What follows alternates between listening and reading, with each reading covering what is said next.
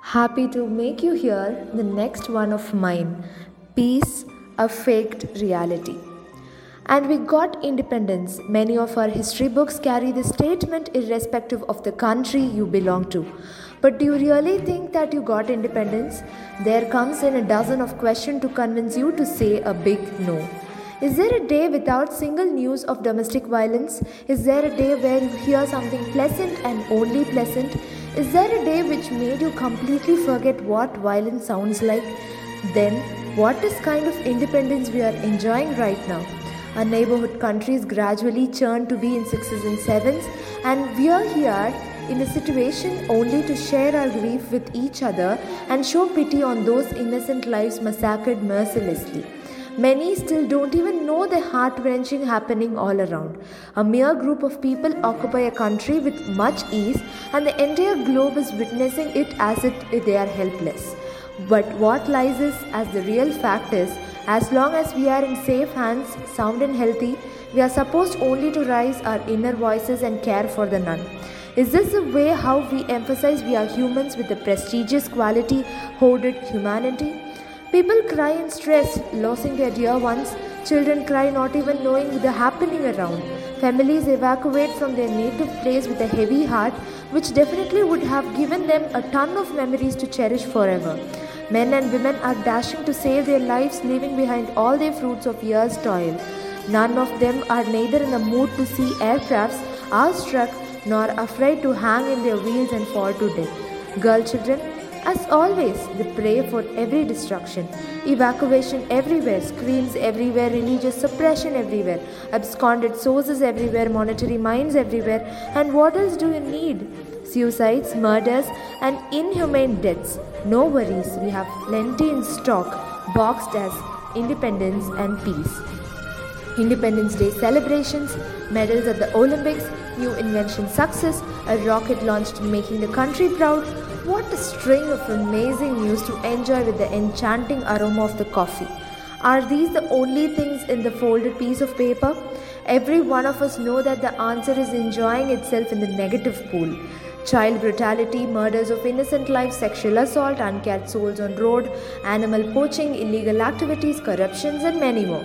A paper plunged into negativity, blood-stained pain, and forever stabbed scars of various walks. When you are asked to list out some of the refreshing pieces of the day, the list will remain countable. But when interrogated about certain glimpses of the antagonistic deeds, the list is something which goes beyond the line of eternity. This is what and how the situation is. We people have the mentality of finding all the odds in anything, ignoring all the smile givers. And the world, it does the same in return. It makes you forget that there is plenty of peace giving attributes to cherish rather than opting the way of destruction and devastation of the other for your living.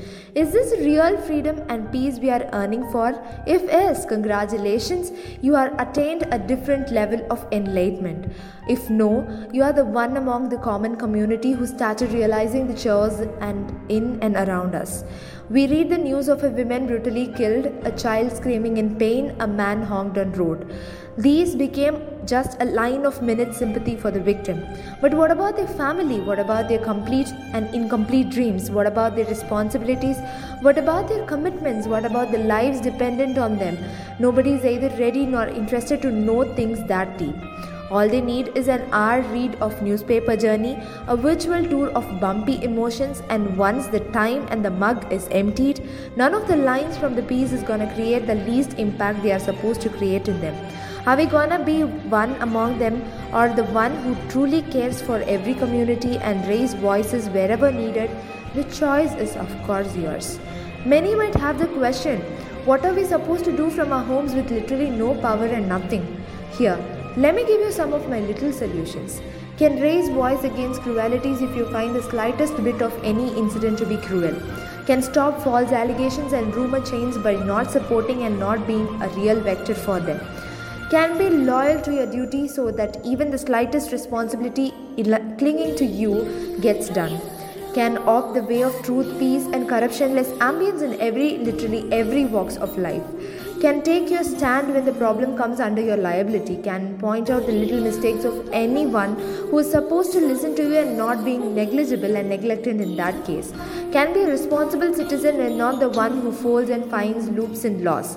Make sure you respect the emotions of the people irrespective of the hierarchy in certain cases, can be a human with humanity, mercy in all cases, can stop ignoring your attitude in simple deeds, tilting it as simple.